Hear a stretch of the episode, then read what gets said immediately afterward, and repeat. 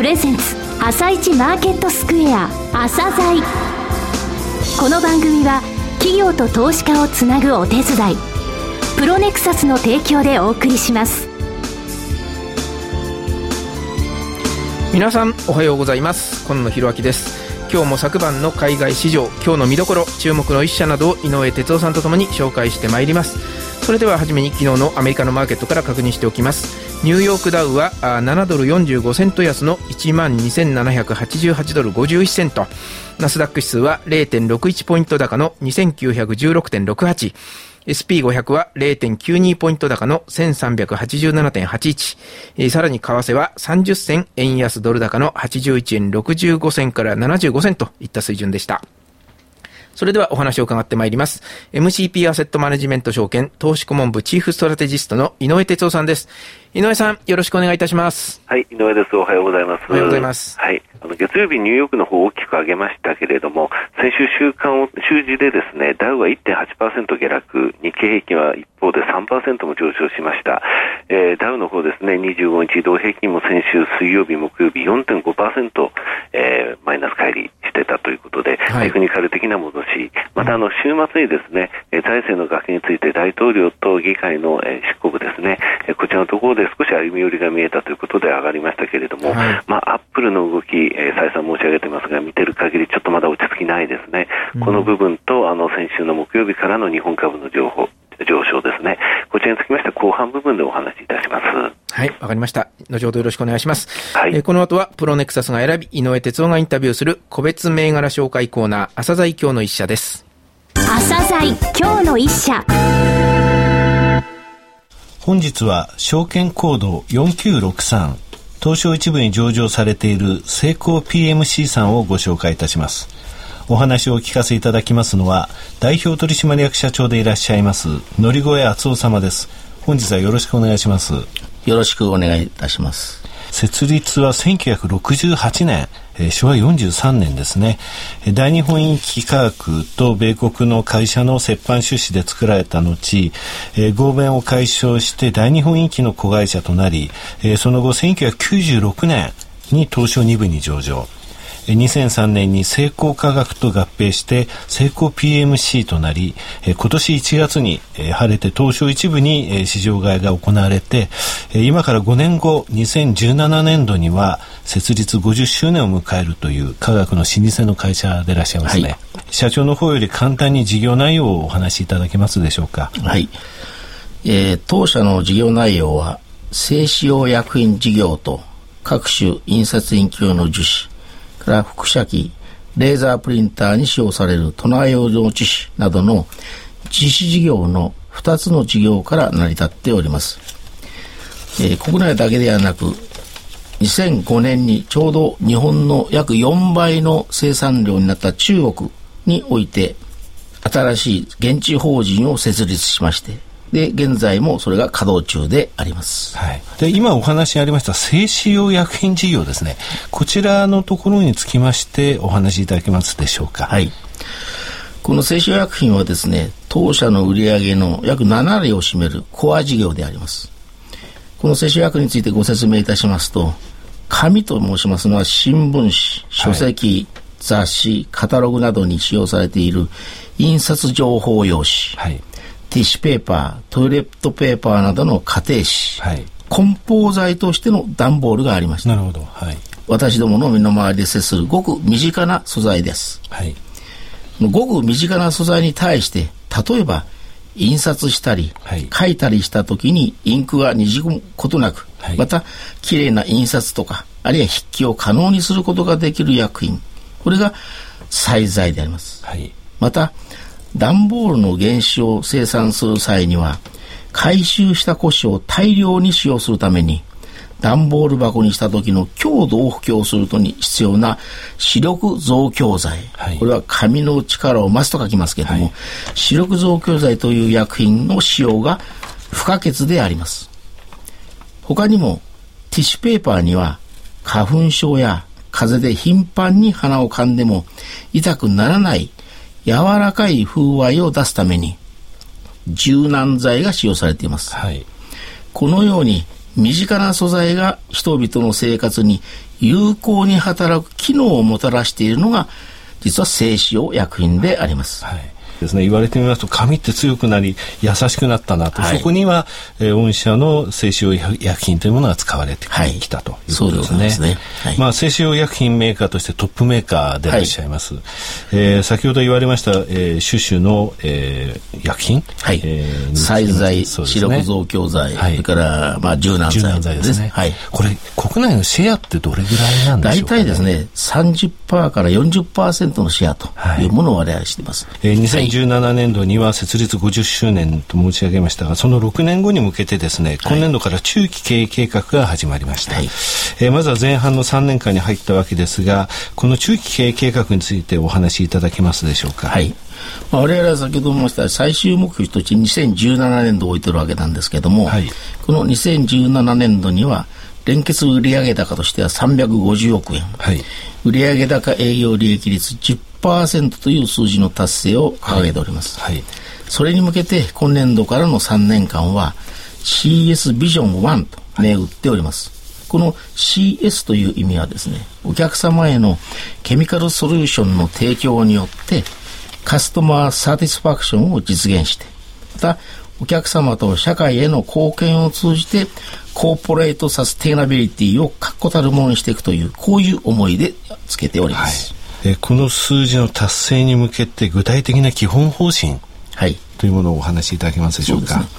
うね、具体的なものとしては、一応4つ挙げております。選択と集中、事業領域の拡大、から外部資源の活用、筋肉質の企業体質の4つということです。はい。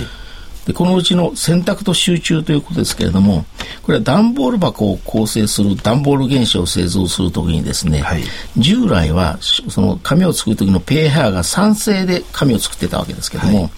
これを今度はアルカリ側ですね、まあ大体ペーハーが7.5ぐらいの弱アルカリ側にすることによって、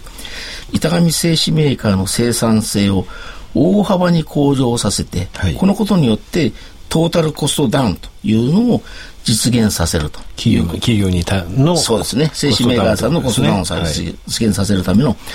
板紙アルカリ消費システムとい。うものをご提案しております、はい、板紙アルカリ消費システムですね。このシステムと言ってますから、はい、当然単品の薬品だけではなくて、はい、この板紙のアルカリっていうのはですね酸性から変えるということはあらゆる薬品をそれに合う薬品に変えていかなきゃいけない、はい、ということはそれに合うシステム合う薬品を開発して、それをご提供する形に今しております。でこれを強力に進めていこうというふうに考えております。また、その数値の目標としては、2014年度は昨年度に対して売上高はおよそ20%増の270億8000万。はい、営業利益は150%増、つまりおよそ2.5倍である26億2000万を掲げております。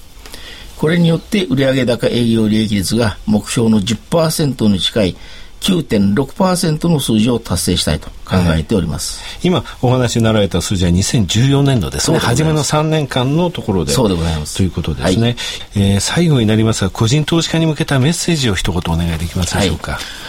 なかなか地味で、まあ、堅実な会社ということですけれども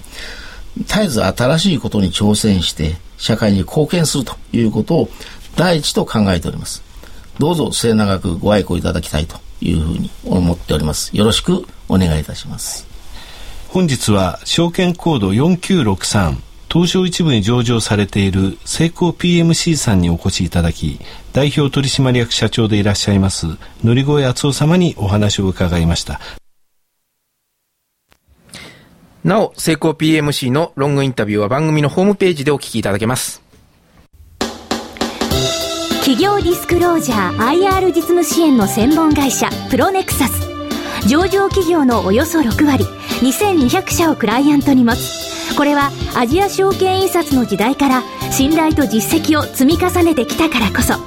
さらにプロネクサスが目指すのは企業と投資家をつなぎ日本の株式市場を活性化させることです。プロネクサス。私たちは個人投資家の皆さんを応援します。井上哲夫。今日のストラテジー。それでは改めて井上さんにお話を伺ってまいります。井上さん、前半のところでアップルの値動きがまだこう、安定してないというお話がありましたけどね。はい、そうですね。アップルですけれどもね、はい、昨日、まあ、一昨日7.2%上昇したんですが、昨日の高値安安値、えこの差が52ドルぐらいあるんですね。大きかったですね。はい。これ9.2%あるんですよ。はい。前日の終値で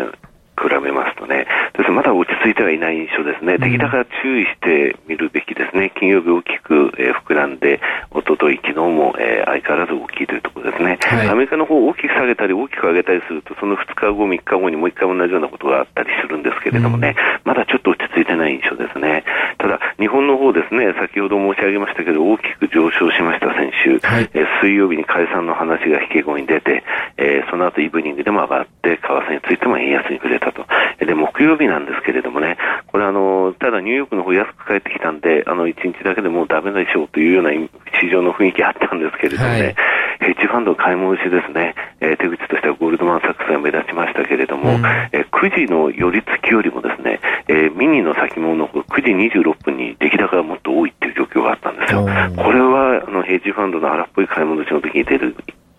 の特徴ですよね、はい、で金曜日につきましてはクレディ・スイスが5000枚買い戻して、これは CTA でしょうということですね。で、現物につきましてもね、マーケットニュートラルとかロングショート系のオフセット、つまり買ってたものを売って、売ってたものを買い戻すという動きが出ましたので、電気とか外需系元気だったですよね。ですねですので、あの、JAL なんかにつきましても大口のクロス振られましてね、えこのタイミングで JAL を買っていくっていうのはあまり考えられませんので、うん、年金等ですね、大きく売ってたヘッジファンド買い戻しの玉が来たってことなんでしょうね。まあ、あの、昨日あたりからちょっとその玉につきましても落ち着いている雰囲気ですので、あのーここからですね、あの先週の木金のような荒っぽい動きにはならないと思います。え9200円超えてきますとですね、政府の売りとか出てきますので、えマーケットちょっと落ち着いてくると思いますけれども、えー、注目はまだアップルということですかね。うんはい。あの、まず、えー、そう申し上げましたが、セコ PMC さん、こちら、ネド銘柄です。えー、はい、経済産業省のですね、新エネルギー産業技術総合開発機構の、えー、新素材、えー、ナノセルロースですね。はい、えー鋼材の5分の1の重さで5倍の硬さ、そういう素材今作ってるんですね、みんなで研究してると。これも一つのカタリストになりますがね、こちらのところは要注目だというふうに思います。はい。はい、えー、レーティングです。はい、レーティングですね、えー、格上げまたは新規買いは6銘柄多いです。えー、銘柄と会社だけ、えー、6301小松 SMBC 日光、9005東京バークレーズ、9533東方ガスシティ、6902デンソークレディスイス、9062日本通の UBS、2871、えー、日霊三菱 UFJ、格下げの方もあるんですけれども、銘柄だけ申し上げます。はい、えー、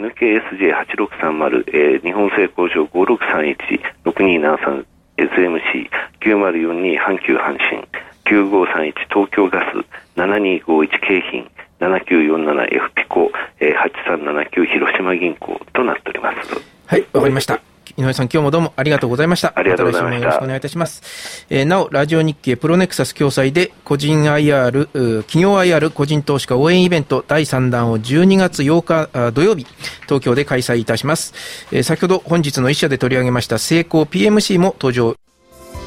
朝鮮この番組は、企業と投資家をつなぐお手伝い、プロネクサスの提供でお送りしました。